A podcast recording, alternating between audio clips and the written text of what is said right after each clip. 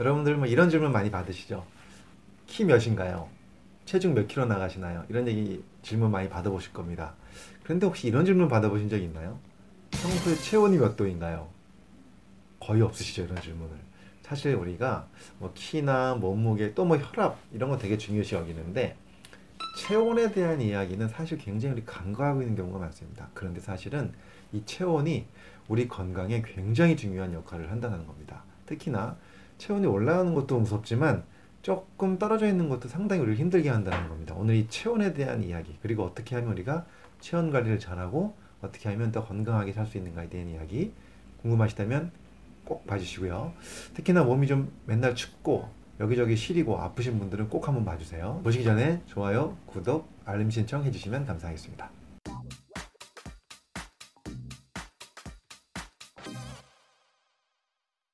안녕하세요. 교육하는 의사 이동환입니다.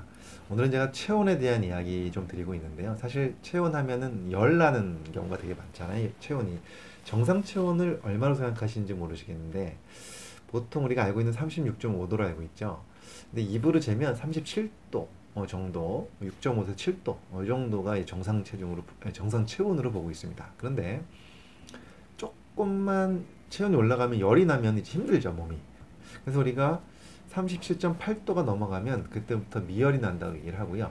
그 다음에 38.3도 넘어가면 이제 고열이 난다 이렇게 얘기를 합니다. 그래서 고열 나거나 이런 경우 되게 많잖아요. 일단 뭐 흔히 있는 게 감기죠, 감기. 뭐 편도선에 뭐 염증이 생기거나 뭐 그러면 뭐 목 아프면서 막 열이 나죠. 또 뭐 어디가 몸에 이제 염증이 생기면 그러면 자꾸 열이 나고 뭐 독감 걸려도 열 나고 열이 나는데 이 열이 나게 되면 당연히 온몸이 아프고 쑤시고 그런 증상들을 느낍니다. 힘들죠. 그 이유가 바로 뭐냐면 체온이 조금 올라가면 한 1도, 2도만 올라가도 굉장히 많이 올라가는 거죠. 36.5도에서 2도 올라가면 38.6도잖아요. 예. 2도만 올라가도 이 몸속에서 굉장히 그 복잡한 그 화학 반응들이 돌아가야 되는데 예, 생화학 반응들이 그 세포 안에서 근데 그 화학 반응을 도와주는 수백 가지의 그 수천 가지의 효소들이 있잖아요. 그 효소들의 기능이 약해진다는 겁니다. 이 효소들이 아주 정상적으로 잘 돌아가야 몸의 화학 반응도 잘 돌아가고 우리가 건강하게 살 수가 있는데 체온이 딱 올라가면 이 효소들이 기능이 약해지면서 예, 그런 반응이 잘 안 돌아가니까 막 몸이 피곤해지고 에너지도 안 만들어지고 다운되고 처지고 아프고 하는 거죠. 그래서 체온을 떨어뜨리는 해열제를 어, 쓰게 되면 체온이 떨어지면서 효소 작용이 다시 정상적으로 변하고 그러면서 또 온몸이 또 이렇게 아픈 게 또 싹 가라앉는 네, 그런 현상들을 보여주죠. 이게 이제 체온에 따라서 이러한 몸의 작용들이 변한다는 건데, 근데 우리는 지금까지 현대의학에서 계속해서 어, 체온이 높은 경우에 해열제를 써서 힘든 걸 가라앉히는 걸 주로 해왔습니다. 그런데 제가 이제 기능의학을 공부하면서 보니까 체온이 조금 떨어지는 경우도 이제 문제가 심각한 거더라고요. 어느 정도 떨어지는 거냐면 뭐 이런 거죠. 36도 또는 35.5도 한 뭐 1도에서 0.5도에서 1도 정도 떨어지는 그 정도 떨어지는 것만으로도 사실 그거는 우리가 뭐 현대의학에서는 질병으로 취급하지 않았고 어, 체온이 좀 낮으면 그냥 아 낮네요 그리고 넘어갔어요. 예, 높은 것만 문제를 삼았죠. 그런데 체온이 그만큼 떨어진 분들이 갖고 있는 특징이 있다라는 거죠. 체온이 그만큼만 떨어져도 똑같이 효소의 기능이 떨어져서 몸의 여러 가지 중요한 생학 반응이 잘 안 일어난다는 사실입니다. 그런데 이 체온이 올라갔을 때보다는 급격하게 나타나는 증상이 아니라서 어, 막 당장 아프고 하지 않기 때문에 잘 모르는데 그런 분들이 가지고 있는 증상들이 바로 뭔가 봤더니 추위도 좀 많이 타고요. 또 손발이 잘 시리고 근육통 있잖아요. 여기저기 근육이 좀 아프고 또 피곤하고 또 면역력도 약해지고 이런 거라는 거죠. 또 그래서 이런 증상들을 가지고 있는 분들이 굉장히 많고 병원에 가보면 특별한 증상 병명이 안 나오고 특히나 이제 이런 증상이 딱 들어보면 꼭 산후풍 비슷하지 않습니까? 예, 산후풍. 아기 낳고 나서 이제 춥고 시린 분들 많잖아요. 딱 그분들도 산후풍 환자라고 보는 분들도 보면 체온이 조금 떨어져 있는 경우가 많다는 거죠.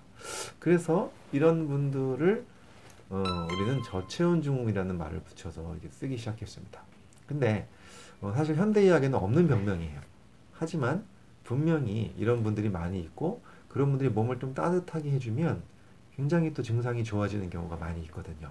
그래서 오늘은 제가 이런 분들을 이야기를 드리고 있어요. 그래서 체온이 중요하다는 얘기를 드리고 한번 꼭 체온을 한번 궁금하시면 재보세요.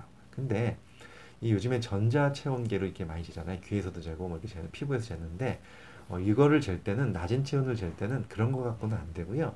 반드시 이렇게 손으로 털어서 재는 수은 체온계 옛날에 쟀던 거 있잖아요. 그런 체온계가 있어야 정확하게 잴 수가 있고 그리고 겨드랑이로 재지 마시고 입에다 넣어서 오랫동안 3분에서 5분 정도 충분하게 측정을 한번 해보시면 좋을 것 같아요. 이렇게 쟀을 때그 어, 그 온도가 그래서 36도에서 7도까지는 돼야 됩니다. 37도가 되면 제일 좋아요. 그 정도 되면은 어, 정상 체온이라고 볼 수 있고 6.5도보다 아래로 내려온다. 어, 뭐 그러면은 조금 체온이 낮은 걸로 보셔야 됩니다. 그리고 눈 뜨자마자 아침에 재는 경우하고 낮에 재는 경우하고 좀 다를 수도 있어요. 눈 뜨자마자 아침보다 좀 시간이 지나면서 활동하면서 체온이 조금 올라가기 때문에 한 3시간 정도 지나고 나서 재는 것이 더 정확합니다. 그래서 어 그때 체온을 뭐 낮이 몇 번을 재보셔가지고 정말 내 체온이 자꾸 좀 어, 낮은 것 같다 그러면 본인도 혹시 뭐 아주 큰 뭐 현대의학적 질병은 아니지만 어 저체온을 가지고 있는 약간 컨디션이 떨어지는 그런 경우도 있을 수 있다라고 생각을 하시고 어 노력을 하셔야 됩니다. 자 그러면 이 저체온이 있는 분들 어떻게 하면 좋게 만들 수 있을까요? 어, 거기에 대한 이야기 좀 드려볼 건데요. 자 일단 첫 번째는 몸을 따뜻하게 해야 됩니다. 몸을 항상 따뜻하게 유지하는 게 좋고요. 반신욕 되게 좋아요. 그래서 반신욕도 꾸준히 매일매일 하시면 정말 좋고 또 따뜻한 열을 쬐면서 몸을 따뜻하게 하시는 습관을 가르치는 게 정말 좋고 그 다음에 두 번째로 근육량을 늘리시면 좋습니다. 근육량이 늘어나면 체온이 올라갈 수밖에 없어요. 예, 근육에서 에너지를 만드는 대사가 많이 되기 때문에 그래서 근육이 생기는 운동을 좀 하셔야 되는데 특히 하체 근육을 늘리는 운동을 꾸준히 하는 게 굉장히 좋습니다. 그래서 스트레스를 받으면 또 체온이 자꾸 떨어집니다. 왜냐하면은 스트레스 때문에 생기는 또 여러 가지 혈관의 수축도 그러기 때문에 그렇거든요. 그래서 스트레스 관리도 중요합니다. 그래서 심리적 안정도 중요하고 근육량 늘리는 것도 중요하고 몸을 따뜻하게 하는 게 되게 중요하고요.